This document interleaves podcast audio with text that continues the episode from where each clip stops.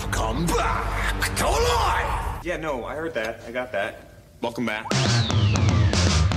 And we're back. We are back, baby. We're back. We are back. We are back. Yes, we're back. What he means is Old Testament, Mr. Yeah. Mayor. Real wrath of God type stuff. Great Scott. Fire and brimstone coming down from the skies. Rivers and seas boiling. 40 years of darkness, earthquakes, volcanoes, the dead rising from the grave. It's manifest destiny. You can't fight it, neither can I. Whoa!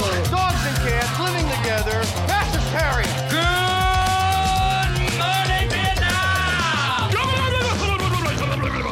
Hey, everybody, welcome back to the intersection of faith, family, and filmmaking. You're listening to Fearless with Mark and Amber, a behind the scenes of our filmmaking ministry, Fearless Features, where we are creating documentary films about the issues impacting our culture and society from a biblical perspective and pursuing truth above all else. I'm Amber Archer, and joining me is my husband, author, director, speaker, Mark Archer. I love the smell of napalm in the morning. You can learn more about us and the movies we're making by visiting fearlessfeatures.org. Well, it is Tuesday, another glorious Tuesday. I'm going to be sad when we have to, you know, make a new intro. I like the we're back. Maybe we can just say it's we're back for each week. Well, it was fun to put together, but But we're back for the new year. it's time to it's time to not be back again. We're here. Okay, so last week was we're back. Okay. Yep, yep, yep. So what do we got going on today? Well, so uh, we've got part two of interview with the abortionist. Yes. Um, but before that, I had some uh, some audio that I wanted to share from somebody else's podcast. So the men in the audience, I think a lot of them will recognize. They'll they're going to know who at least one of these guys is. Okay. So Mike Glover, who is a Name rings a bell. yeah, former Green Beret. He has a huge following on YouTube and and uh, he's got several companies. He owns a company called Fieldcraft Survival. He just wrote a new book called Prepared. Very good book. I highly recommend it. And he, uh, you know, he's a, he's just a he's a very interesting guy. He's got a, a interesting perspective as a former special forces operator Um, and he his podcast is really interesting. It's called the Mike Force Podcast, Okay. and he uh, this popped up in my feed the other day, and he interviewed a guy by the name of Kyle Thompson, who I'd never heard of. um, and I want to I want to share. Well, let me tell you who Kyle Thompson is, and then I want to share a, a snippet from their conversation on one of Mike's podcasts, where they're talking about the church and uh, it's going to lead us to a brief discussion about warrior culture, Okay. which we've had um, that we want to share with all of you. So, Kyle Thompson um, founded Undaunted Life in 2017. The mission of Undaunted Life is equipping men to push back darkness. They do this by providing content that leads men to forge spiritual, mental, and physical resilience. Kyle is also the host of Undaunted Life, a man's podcast. So we'll leave links to all these in our show notes. Um, his podcast has reached the top 10 and top 15 on the Apple Podcasts and Spotify charts, respectively. That's pretty impressive. Yeah. Good job. Uh, on the show, he tackles hot button issues that most pastors won't go near, such as the lack of true masculinity in the church, supposed to- toxic masculinity in culture, how to defeat pro abortion arguments, wokeness and cancel culture, CRT, LGBTQ plus cultural revolution, and much more. Oh, we could be friends. Yes. so we definitely, I want to try and connect with him. Maybe we can have him on. I would love to interview uh, Mike Glover. I know he's he's super busy and he's in high demand. Um, but when listening to, you have to go and listen to their whole conversation because um, Mike Glover, you know, he doesn't talk. He mostly talks about preparedness things, and he he uh, does commentary on um, a lot of you know tactical things, tactical analysis. I the, Situational awareness. yeah, yeah. So thing? so one of his one of his companies is American Contingency okay. Um, which I was part of for a little while. And American Contingency, those those of you who have followed the reckless abandon of our federal government and especially the FBI, the FBI put Mike Glover and American Contingency on their Wait a minute, terror watch list. MVE watch list, which is militia violent extremists, right? Oh my gosh. Okay. and the organization that he founded, American Contingency. Okay. Let me tell you what American Contingency is. AMCON is a preparedness network. Okay. Tell people what AMCON is. American Contingency. Oh, okay. See, I, I wasn't following. Sorry. It's it's a it's a group. Uh, you know, it's a na- national network of people who are, you know, those dangerous ham radio operators. Which you're a ham operator. I'm a ham radio operator. um, those dangerous people who are interested in uh, learning things like first aid, Uh huh. uh, canning. Hey, where's your button? I don't like you because you're dangerous. Oh, hold on. Let me- Let me get my buttons ready. I don't like you because you're dangerous. First aid, I am dangerous. um, canning food, You're everyone's problem. oh my gosh. Yeah. right? Um, homeschooling, Mm. right? Emergency communications, right? All these Sounds like a big threat. very, very dangerous organization Uh-huh. according to the woke FBI. Uh-huh. Right. So this is American Contingency. This is Mike Glover, and um, he he called them out because Mike Mike Glover not only was he a Green Beret, he also used to be a uh, work. He worked for the CIA as a contractor overseas. So basically, what we call contractors, they're really mercenaries, right? So our former military people, and they go on overseas to do military work. That's mercenaries. Um, so he's done all that, and he does training at a very high level for state, local, state, and federal agencies. Right? This is a guy who, and I would love to take one of his classes in person, but he just watching his videos helped me learn to be a better shooter. Right? So he's he's very good instructor. Knowledgeable. Yeah. Um, so this is this is Mike Glover, and when when it broke, when the news broke that he and American Contingency were considered dangerous domestic terrorists to be on the watch for, he did a video where he called out all of the people at the FBI that he knows because he's trained them, Yeah.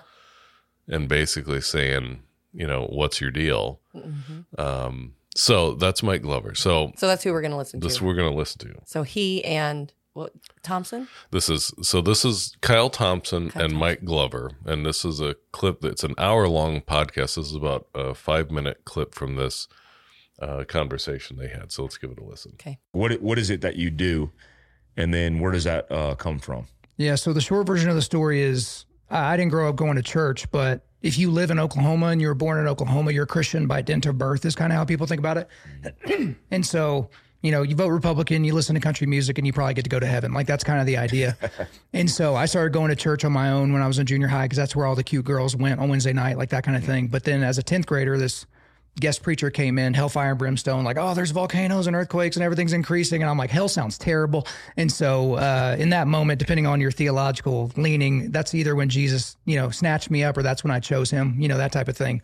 And so just like to put yourself in this perspective, go back to when you were 15, right? Because I'm 15 years old and I'm a Christian now. Okay, well, what does that mean? So I'm like trying to figure out what that means. I'm reading the Bible. I'm like going to Christian bookstores and I'm like trying to find context, right? So at the same time, I'm trying to become a Christian or trying to figure out what that means as like living that out. I'm also trying to figure out what it means to be a man because I'm 15, right? My parents are divorced. I don't live with my dad. And so it's like, you know, you're kind of in that weird spot, right? And so the conclusion I came to was all right, all the godly men are inside the church doing God stuff, right? Praying and giving you limp handshakes and, you know, tucking in, you know, their shirt to their khakis. And then all the manly men are outside the church doing man stuff, right? Outdoorsy security stuff. in the park, Right. Yeah, like, like that, that, dude, that type of, the same thing we talked about when you came on my show, when you talked about you wanted to hit like a cowboy, do like a cowboy church type of thing. And so I carried that dichotomy into my 20s. And until I started really digging into the gospel accounts of the life of Jesus for myself, I was like, wait a minute. Like, Jesus seems like a super rough, gruff, like intimidating Middle Eastern Jewish construction worker, right? He's not like how he's depicted in all these, these pieces of art and things like that, where he's kind of like looks like a Danish model with like soft features. It's like, what? Are, what, what are you talking? Who- Flowers. who is this guy? Good it's skin. Like, well, like look at it. Just look at the one story of him clearing the temple. So he walks into the temple and he sees pe- money changers and people that are you know created his father's house as a as a place of business. And what the scripture tells us is that he leaves, goes and makes a whip of cords and comes back. So he didn't have a whip of cords on his hip, right? He wasn't carrying. He goes and makes a whip, comes back, and clears out the temple. Now, this is where people lose the thread on that story.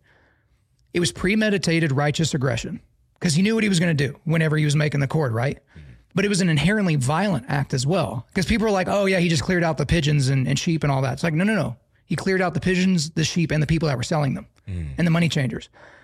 And with the number of people that would have been at the temple, like, how intimidating did this guy's violent aggression have to be for no one to try to stop him? We see nothing in the account that shows that anybody tried to stop him. Mm. Like imagine, you know, teaching one of your classes, right? Maybe maybe Fieldcraft's a bad example, but imagine teaching one of your classes and somebody coming in with a whip and clearing the room out. Mm. Like what would they have what kind of look would they have to have in their eye to be like, all right, player, like we're not gonna we're not gonna do this. And so that's when I started to be like, wait a minute. Dudes that are more wired like you, so guys that come from the military or LEO or fighters or construction work, these rougher guys, they walk into churches and they're like, I did, uh, if this is what it means to be a Christian, like singing these homoerotic songs in a key that I can't hit and wearing these types of clothes and talking the way these people talk, and it seems super inauthentic. And like you, you see, like I was talking with one of your guys out front, it's like you, you're surrounded by people that you don't think have ever done anything hard. They have no calluses on their hands, like their faces look normal, no crooked noses, no no cauliflower, and it's like I was I was terrified that people were going to miss out on who Jesus was because his followers are so soft. Wow, that is so good. I I was Uh, now I, want to go back and listen to the whole thing. I, I you have to listen to the whole. It is a fascinating conversation, but man, that part of it is so spot on. To I mean, I I was laughing, um, but it's sad because it's exactly it's exactly how I have felt. I think for a long time, and I know, I know that there's a lot of guys in our audience that that think and act like me, Yeah. and they get it right. Well, when you read through the scriptures and even in Exodus 15:3, the Lord is a warrior. The Lord is his name. Right. You know, so how do we yes, he's a loving God. Yes, yes, he's caring, but also we are supposed to take what we know about God because you know, we were just studying through Joshua at mm-hmm. church and what did it always say? The the people melted, their hearts melted in fear because they knew that the Lord was with the people of Israel. Right. I love his. there's so many things about this to to uh, unravel. The his his comment about how about how Jesus is portrayed all the time. Yeah. This hits home because you know we make movies, and I don't want to necessarily. I'm not going to pick on anything in particular. So let's talk about The Chosen. Okay. Very popular series. I think it's a great series. We love watching. It. We love it. watching it. I love how they have cast that, but I can tell you that you know a filmmaker decision. What what um, Dallas Dallas Jenkins, what he's done there with Jonathan what's his name Roumie Roumie Roumie. Uh, cast as Jesus, he kind of fits into that, right? I mean, he's a good-looking Jesus, and he, but he fits into. Let's face it, what all of us we really want Jesus to look like that, Right. We want that to be The Jesus. clean and Yeah. comfortable. nice guy, you know. Not he's not effeminate, but he's not super weird, and he's you know he's a good-looking guy, and you just think, yeah, that's that's my Jesus. Well, and uh, correct me if I'm wrong, but if I'm remembering right, there's a piece of scripture that just popped in my mind where it says that he wasn't. He was not. he yes, was not a um, um like a what? Is, an what attra- He wasn't a necessarily an attractive man. yeah. What? right? What? Uh, hang on. Not. It's gonna drive me nuts. Yeah. Uh, not anyone that you would notice. Well, Right. and in fact, where was it um, when when in the garden when Judas betrayed Christ and they came and what did Judas have to do? Mm-hmm. He had to the, kiss the him." one that I kiss is the one because he didn't stand out. Right. So he looked like all the rest of them. Well, who were all the rest of them? They were, they were uh, you know fishermen and you know Yeah. the what he's talking about the the rough and ready kind of um, you know warriors if you will so we have kind of allowed this image of Christ as this very soft kind of thing. And I, and I'm again I'm not picking on any portrayal of him in particular. I think I think what they've done with the chosen is as a director, as a writer, you could look at it and say, well, you know, Jesus really should be this, but if I make him this, people won't buy it. Oh, that's what I was going to say. Because if it's offensive, Right. if it's too much, we get blamed for that all the time. Right. It's too harsh. Can you make a secular secular version? Right. Right. You know, we. But uh, I did find it. Isaiah fifty three two. He grew up before him like a tender shoot and like a root out of dry ground. Here it is. He had no beauty or majesty to attract us to him. Nothing in his appearance that we should desire him. Right. So, so so right there, you know, you could, you could make the argument that the, even the way he's portrayed in a, in a series like The Chosen is, you know, it's not biblical, I guess, technically, but it is what it is. But- I'm but you not- see how- I'm not saying it's wrong to watch it and that it's, no. it's, it's art. Right. But So leave going back alone. to the interview of what Kyle Thompson was talking about, you can Mm-hmm. see how easily there are there are men, obviously, who are put off by the um, environment, if you will, of the I don't want to say dainty church, the modern church. the modern church. Absolutely. And the thing is, you know, it, it comes down to being a heart issue as well because it goes both ways. Right. Okay, so I don't want to say that everybody's wrong and nobody's right hmm kind of idea, but it is kind of that because we're there to be together, which we're commanded to do, not to give up the gathering. And we're there to learn and grow together. And we are all one body and many parts, Mhm. as we're clearly told through scripture. And it's sad, I think. It's it's sad when you have people like Kyle Thompson who uh, walk away from a congregation because Mhm. it's it's too um I was gonna Well, listen, if you, if you and I think all of us, all of us know, or maybe you know really well because you see him every morning in the mirror. Somebody who goes from church to church, that you stay for a little while, Mm. and then they go, and that no, that church just wasn't working for us, right? yes Um, when you're just how many? How around, many? T- yeah, when you're church shopping, maybe you're the problem. yeah Maybe I don't know. I don't know what the situation is. I'm not saying that that you should stay at a bad church, but we all know people who they they bounce from church to church because it doesn't fit it their doesn't fit rubric. Yeah, yeah, well, they're not doing anything for me. Well, um, maybe the issue is the one who you're the most familiar with, right? Yeah. It's it's maybe the issue is you, and I I while he makes so many good points, and uh, when he's talking about um how the you know the soft people in the church, the soft men in the church, and I listened to that and I went, yeah, right on, because there's so many people that I see in these churches when we go around and I, and I just what he said I look at sometimes you look at them and go I don't think these guys have ever done anything hard. Yeah but the balance to that, uh, which we've talked about early in the morning, is my issue right now is with warrior culture. It's not that I don't appreciate warrior culture. and when you say that help people understand because you're not talking about war- warrior culture in the church Right. My my issue is uh, the I mean the rough and tough the the okay warrior culture in uh, online for example it's if you shoot guns right if you're into guns or hunting anything like that if if you follow guys like mike glover uh, john lovell you know hey even Jo- coffee brands now. yeah, yeah jocko you know jocko willink and i mean there's there's a ton of these guys that are former navy seal former green beret you know and and they're teaching the next um, generation the next generation about guns and tactical gear, you know, how to be tactical and all this stuff. Listen, I love all this stuff. I'm big into guns and and I get it. The However. problem is that I look at people, it, it- it's it becomes well, you know, he knows all about guns, so I'm going to take life advice from him. Well, what mm-hmm. do you know about his life? What do you know about? Does he even know how to hold a marriage together? Is he a godly man? That's the that's the real issue.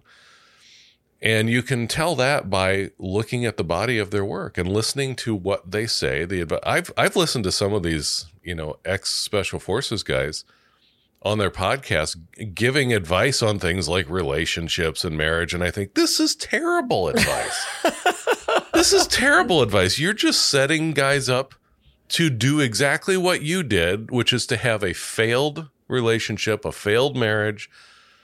This is terrible advice, and it's and it's all encompassing, right? What is what is the the world's warrior culture is is you wear tactical gear, you like guns, uh, you drink a certain brand of coffee, right? Because you like the picture on the bag, and you drink whiskey, and you're surrounded by scantily clad women. Mm-hmm. That's modern American warrior culture, and it's it's not biblical. Mm-hmm.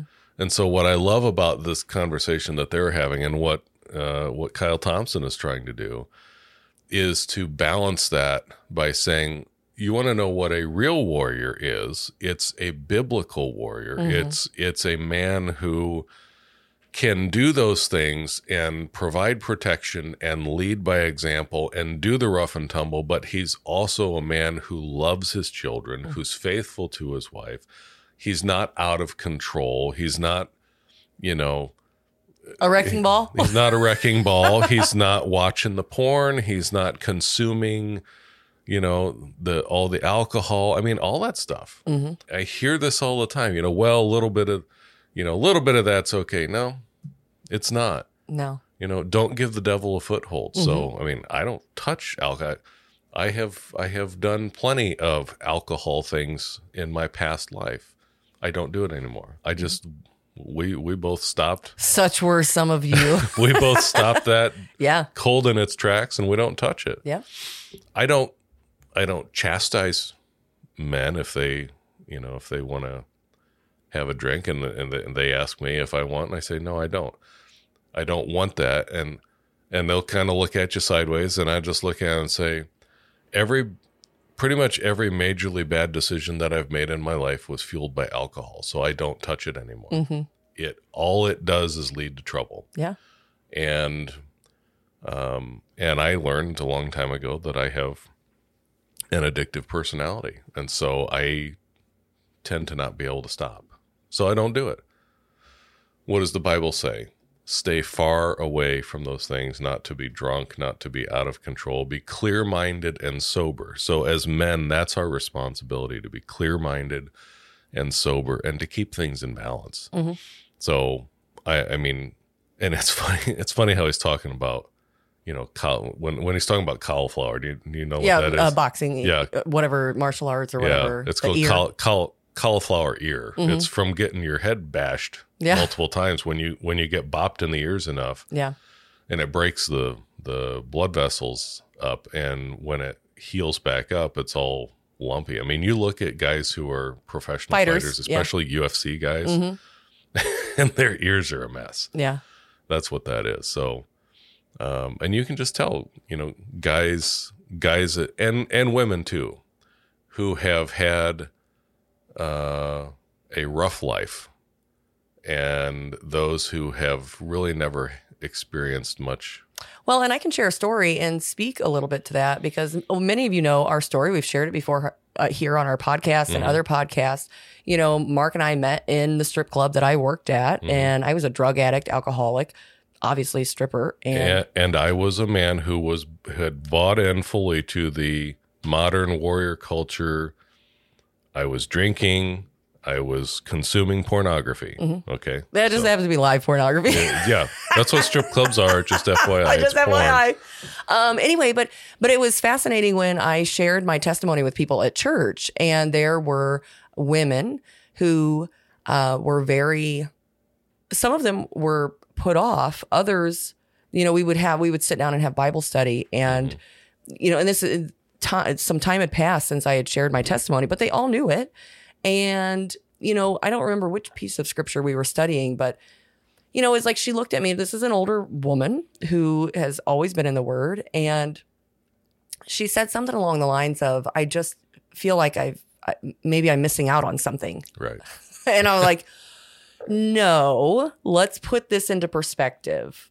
Be- because there was a time uh, early on when we first started going to church together mm-hmm. that I didn't want anything to do with any of the nicety nice Christian women, right? The And- church girls. Yeah, the church girls, like right. And I, and I laugh today because I am I am that church woman, right? like if you guys if you see me at church, I am usually in a dress and heels and love to get dressed up for church. I am a mm-hmm. traditional.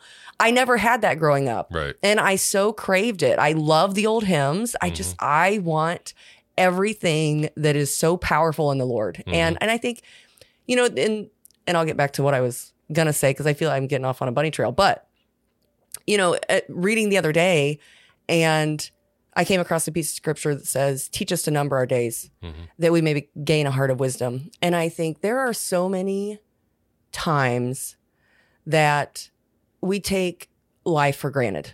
Yeah. And so for me, I just want to live the fullest life that the Lord has given me every day and enjoy every moment because I'm not always going to be this strong, right? And neither are any of you listening. We're not all going to be if if we're younger, especially if you're younger than us, you're not always going to look like that. You're not always going to be that strong. You're not always going to have these different things to do. But the Lord gives us different seasons in life to do things. And so we need to take full advantage of everything that we can while we can in this season. But anyway, back to the um, the Bible study and feel like people are missing out. And you know, I had to confess to these women. I had a I had a really really hard time when I first uh, tried getting involved because I felt the same way. You guys have no idea what life is, what hard life is even like. You have grown up in a Christian home. You'd ha- you've had everything given to you. There's you you like you've not struggled in life, right? And and and I should point out, and again, the same way that they were making assumptions about you, you were making assumptions about them. Yes, Based and- on how you read them and their external appearance. And I will tell you, I will, I will never forget. This is so ingrained in my mind, and I share it with people all the time, especially um, people who have had a hard life that I've had. And I left, I left that Bible study, and I was sort of angry, and and I and and I was just praying to the Lord, you know, just me, me and the Lord having a conversation, and it's like these people don't understand. Why am I even here? What? I don't even like these people, right? I don't even, I don't even like you. I never want to talk to you again. And in that instant moment, I don't like you because you're dangerous. no, but it was in that instant moment, the Lord so spoke to my heart and he said, Are you not raising three just like them? Mhm. And I went, Whoa, reality check, Amber. I am now a Christian, living a Christian life, raising three Christian young ladies who are going to grow up just like these people that I can't stand. right? And so my attitude and my heart so changed and I have just mm-hmm. loved people unconditionally, right? And I, I remember you telling me that you even said to one of them, "Don't go chasing after a testimony," Exactly. Do Because- not go chasing a testimony. because she was kind of indicating that she felt like she wasn't good enough because she didn't have a fantastic, tragic testimony oh my like gosh. you did. Y'all, y'all don't know. Don't do it. Yeah, don't Like, do I'm, it. I'm telling you, don't do it. You can live a full life in the Lord. Yeah, it's in- and it's interesting because you know I grew up as as you know in in a Christian school in a good church, good solid home, and in my when I got out of school and I'm you know in my late teens, early twenties. And everyone that I would deal with, they would tell me things like that. You know, well, you're just you're just that spoiled brat, rich, preppy Christian kid. You know, you've never, you don't know what life is really like. And I fell into that trap of basically trying to chase a testimony. Yeah. You know, going, yeah, well, I'll show you. I'm I'm just as troubled as you. And so I went So you did. searching for trouble. And Prodigal I found son. you go looking for it, you'll find it. Yep. Trust me. Um, so don't don't follow my path. Don't follow. No. Don't no. No. Um, No, and and we share these t- things to spare people from going down those paths. Yeah. I mean, I cannot, you know, we have to be in the word and understand there is therefore no condemnation for those who are in Christ Jesus. And oh, by the way, um, he's making all things new. I keep, I, I have several scripture verses that are running through my mind at the moment.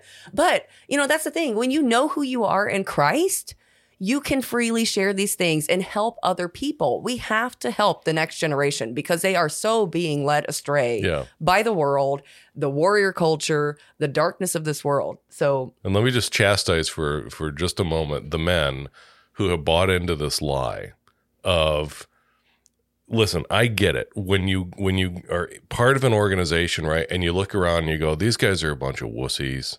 You know, they've never done anything hard. Or, you hear it especially from guys who have who have served in the military, and I get it. I do. I get it, and I and respect we, we that. respect and appreciate your service. I, I, I appreciate it. But listen, just because they didn't doesn't make them less than you, right? Somebody has to do the books. Can you do the books? right? Right? Well, I can I can, you know, build my own rifle and skin a deer. Great. Do you know how to organize things? Do you Hey. know how to run the organ one body many parts? That's right. And time out. And if you have those skills, Mhm. are you teaching them to other people? Right. So when I see these men that they'll they refuse to even engage, you know, and and I hear it all the time. It's a bunch of I don't I don't I don't fit in there. Well, maybe you're the change agent that that place needs. Yeah, exactly. Maybe you should go in there. You should stop with your pathetic excuses. Stop making it about you. Yeah, that's exactly what Stop it is. Stop making it about you. Is this all? Oh, I'm sorry. I didn't know that church was all about you. And unless you find something that exactly matches what you think it's supposed to be, I'm not sure what you think it's supposed to be, dude. yeah. Why don't you get in there and suck it up, buttercup? Well, I don't like the music. Well, you know what? I don't like the music either, but I'm still there serving, doing my job. It's not my job to do the music. Well, I don't like the pastor. Okay, well, get over it. You didn't like your CO when you were serving either, right? Mm-hmm. get over it. It's time for the men to step up and be the change agents and learn how to how to help lead others. They have to lead their families first. Right. You got to lead your family, but before that, you got to be on your knees before the Lord every morning. That's where a warrior starts. Yep.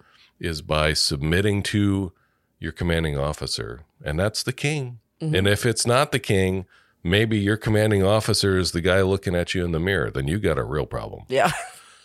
right so anyway i just thought that- that conversation was fascinating it really hit on a a nerve for me because i have i've really i've struggled with this Mm. and and what i see with i love the warriors i love the the the masculine counterculture that's emerging to counter all this wokeness but the answer is not to go so extreme that we become totally hedonistic, Yeah. right? Which is what I'm seeing. Yeah. And be very, very careful whose advice you're taking. Just be well, he, you know, he was a Navy SEAL, so I'm going to listen to his advice on everything.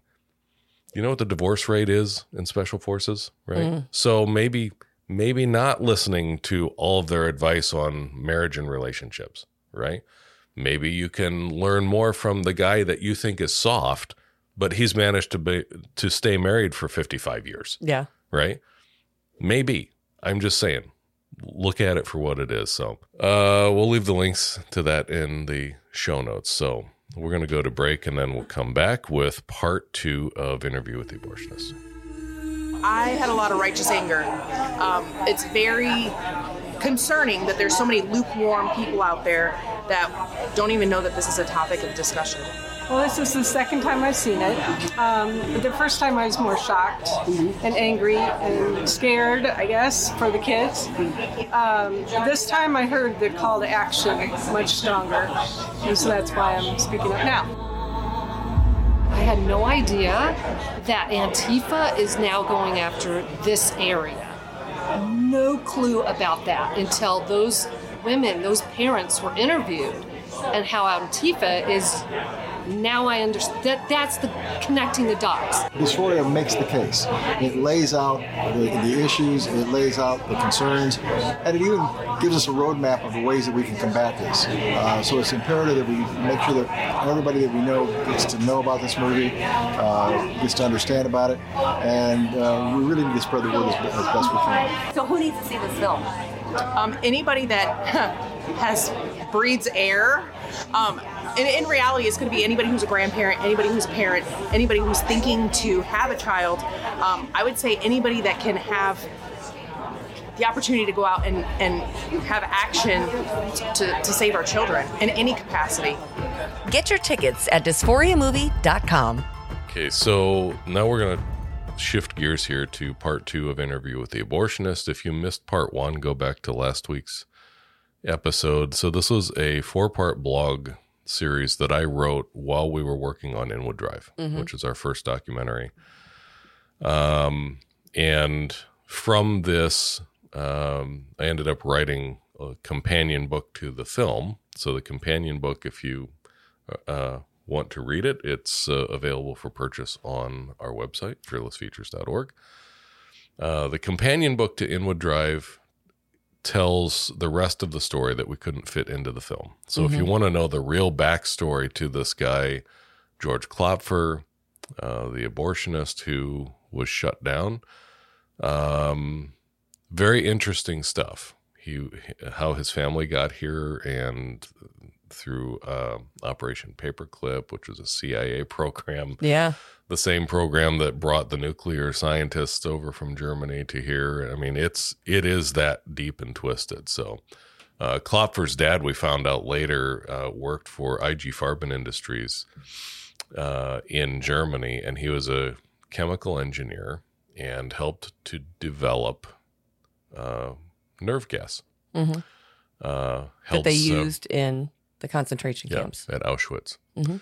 He held several patents. So his dad was a Nazi, Mhm. right? So this is the son of a Nazi, like Klaus Schwab himself, right? Yeah. Son of a Nazi who comes over and uh, becomes an abortion doctor by conservative estimates. And uh, when when I wrote this blog, we didn't know yet the full extent of Klopfer's reign of terror. Uh, the numbers we had were minimum of 10,000 up to 30,000 Mhm. babies that he killed. Uh, the high estimates now that, that we heard after the fact were maybe as many as 50,000. hmm 50,000 babies that this man Mhm. may have taken. So, anyway, this is uh, part two of Interview with the Abortionist. Interview with the Abortionist, part two. We didn't tell very many people about our appointment to interview abortionist George Klopfer for our documentary film, Inwood Drive. But the few people we did tell about it were universally shocked by it. Half were shocked that he had agreed to even talk with us. The other half were shocked that we were even giving him the time of day. I would have to say that for my own part, I was pretty much in both camps. Transparency is difficult, especially in nonfiction storytelling. There's always the temptation to just fabricate the elements you're missing based upon loosely gathered information and conjecture rather than actual firsthand accounts. Of course, you don't tell yourself you're fabricating things. You you use creative language like filling in the blanks or just taking some creative license. The problem is it's still inserting what you want to happen where something may or may not have happened. I hear people try to justify it all the time. Well, how do we know it didn't happen that way? Simple. You don't know it happened that way or at all. You're making it up, and that's kind of called a lie. Former CBS investigative journalist turned independent investigative journalist Sharyl Attkisson, in her book Stonewalled, described herself and her role as a journalist as being necessarily politically agnostic. And I, I like that term a lot. In other words, she keeps her political opinions to herself and doesn't let personal viewpoints on individuals or subject matter affect her objectivity with a story. It's a lonely place to be when people know that you're only driven by the truth. I dare say it makes a lot of people nervous to even be around you because they know they're not going to be able to contain you or to steer you in a certain direction. Friends or not, if you're hiding something from a truth seeker, they're really not going to cut you any slack. They only want the truth. I make it a point in my work to remain politically agnostic as well. I mean, anybody who knows me or even follows my work will be able to quickly ascertain where I stand on most things, but I purposely don't push parties or platforms or politicians. I push truth wherever that leads me. Sometimes my digging makes even my friends nervous. Pursuing an interview with the abortionist himself made even some of our financial supporters nervous, but not to make the effort would be dishonest to telling a thoroughly researched story. Especially when you're telling a story that largely centers around one person, you must talk to that person if at all possible. Anything less is disingenuous at best, if not propagandist in nature. You could say I have a unique perspective on the abortion issue since I was born in 1973 the same year the U.S. Supreme Court made it legal to dismember me with surgical instruments and pull me out of my mother's womb in pieces. I was also born in the state of New York, the same state that just made it legal to kill babies like me even after we're born. To be going in to have a civil discourse with a man who has been murdering my generation since he could do it and not be imprisoned gave me a particular sort of creepiness that seemed to run up and down my spine for days. Here I was getting ready to go in and talk to a man who no doubt would have murdered me for money in 1973 if I were but part of another family and another life. Why do I even care to give this man an opportunity to speak to me? I would think to myself over and over again. I know all I need to know about him from decades of publicly available information in the press. He has denied tens of thousands of children their own voices. Why does he now get to be heard? I would console myself with the reminder of whose film this is in the end and who gets to make those editorial decisions as to who stays in the final cut and who doesn't. To say that I was going to let him tell his side of the story would be wrong. I already know his side of the story. He's an abortionist. He murders babies. What I don't know is what makes a man like him do what he does without remorse. If I can get to at least a basic understanding of that, I can tell a truthful story. Every villain needs a backstory, even if it's George Klopfer. The morning of our interview, Amber and I got up together at our usual time, around 3:30 a.m., to read scripture together and to pray. We're both early risers because we found with three young children that if we don't take our time together in the morning to be with each other and the Lord, it tends to not happen later. We read together and prayed together, and in particular, we prayed for George. We had no idea who we were going to encounter that day, only that we were talking to a man who had been deceived his entire life, literally doing the work of Satan. We asked the Lord to go before us and surround us as we entered this gateway of darkness at the very edge of hell itself. When we pulled up to the door, his crashed up Mercedes sat out front. Even though his practice at this particular location had been defunct since the end of 2013, George still owned the clinics that he operated in Fort Wayne, South Bend, and Gary. But as far as we could tell, the Fort Wayne clinic was the only one that he still visited weekly, driving in on Wednesday night, sleeping in the clinic, and then leaving again on Thursday morning. You see, Thursdays used to be his procedure days. And the fact that he still came in and slept in a clinic that had been closed since the end of 2013 was nothing short of creepy, especially when you see the filth that surrounds it and indwells it. We walked up to the door and I knocked. There was no answer and no response or movement from inside the dark clinic. We looked at each other and shrugged. I knocked again. This time I pounded on the glass. I could already feel my blood pressure starting to rise. This is going to be over before it even began. I thought to myself. Maybe he's changed his mind, I said as I looked at Amber, admittedly hopeful that we could just turn around and leave. Amber suggested I try to call him. I found him once more on my phone and dialed his number. It rang. It rang. It rang. Voicemail. I hung up. Amber stepped forward and pounded even harder on the glass door. Suddenly, we saw movement from inside. It was George. I had never met him before, but I had seen plenty of pictures of him. He shuffled over to the door and squinted through the glass. Morning, George, I said to him through the thick glass door. We had an appointment this morning at 9 a.m. to talk to you about our documentary film. He looked like he had literally just woken up as he acknowledged us and unlocked the door. I reached out my hand to shake his and introduced Amber and myself once more. You want to talk here or sit down at a table? With his thick German accent, he was surprisingly cordial to us. I could sense that he was a bit nervous with us. I, I mean, individually, Amber and I do have a tendency to do that to people. Together, intent on a mission and surrounded by prayer, we must have freaked him out. I mean, we weren't there to try to intimidate, but we were there for the truth, and neither of us was leaving that place until we got it. As we all sat down in what looked like the break room, Amber set her phone on the table and started the recorder. You don't mind if we record this, do you? George just looked and shrugged. No, it's fine. I explained the film premise to him once more, then looked at him and said, So tell me about yourself. How did you get to where you are now?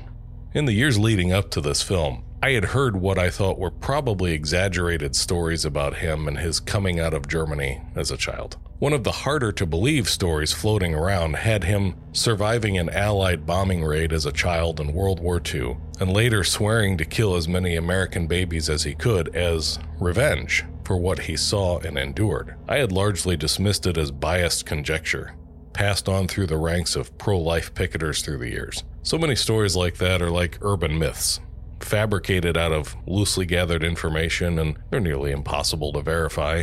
You know you're hearing a red flag story when it starts out with, I once heard that, dot, dot, dot. But I had come in with an open mind to listen to his life story. I knew that no one had likely bothered to even listen to him tell his story, even those liberal media members through the years who covered up his crimes while they supported his practice. If there's one thing I know about people who have lived a life of notoriety, it's that they believe the world needs to hear what they have to say. There was a pause. I leaned back in my chair and looked at George. I want to hear your story, George. When did you start down this career path? Another pause as George looked at me over the top of his glasses, then over at Amber. He let out a long sigh. Never could we have imagined the sad and twisted life story that was about to unfold to us over the next hour. To my shock and horror, it all began for him at the age of six, living in Dresden, Germany, living through the Allied firebombing raids of 1945. So part two, yeah, we leave you on a little creepy note there. Yeah. Um, part three and four, you're going to actually hear from George. Mhm. We've incorporated his uh, audio from the interview. I um, the question for you because I talk in this about my first impressions of George. Mhm. What were yours when he first came to the door that morning?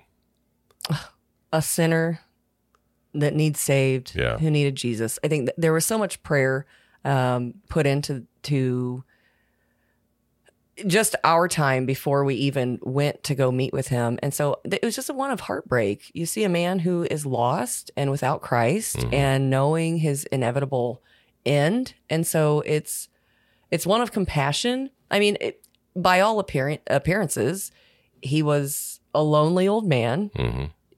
Um, Stuck in his own prison. Exactly. Stuck in his own prison. In uh, like we went into the abortion clinic. Yeah.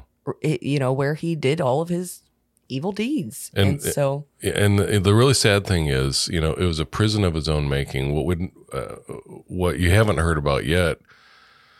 George was a was a hoarder, yes, and when you go when you went into that clinic, it was a mess. Um, it was filthy, a mess. I mean, classic hoarder. Yep. If you've watched Hoarders on TV, that was George. Um, and it fit into, you know, of course, later when he died and they found 2,411 fetal remains in his garage. Yeah. He lived in Illinois, just across the border. And in the trunk of one of his cars, he wouldn't throw anything away. But there were nine Mercedes Benz Yeah. in a lot in Illinois So he that he would- just abandoned, but he wouldn't get rid of it. He was a hoarder. he would not get rid of them and he wouldn't fix them. You know, I talk in part two here about his crashed up Mercedes. I mean, he had a really nice Mercedes, but it the front end was bashed in. Mhm. And I mean, for years he drove it like that. Yeah.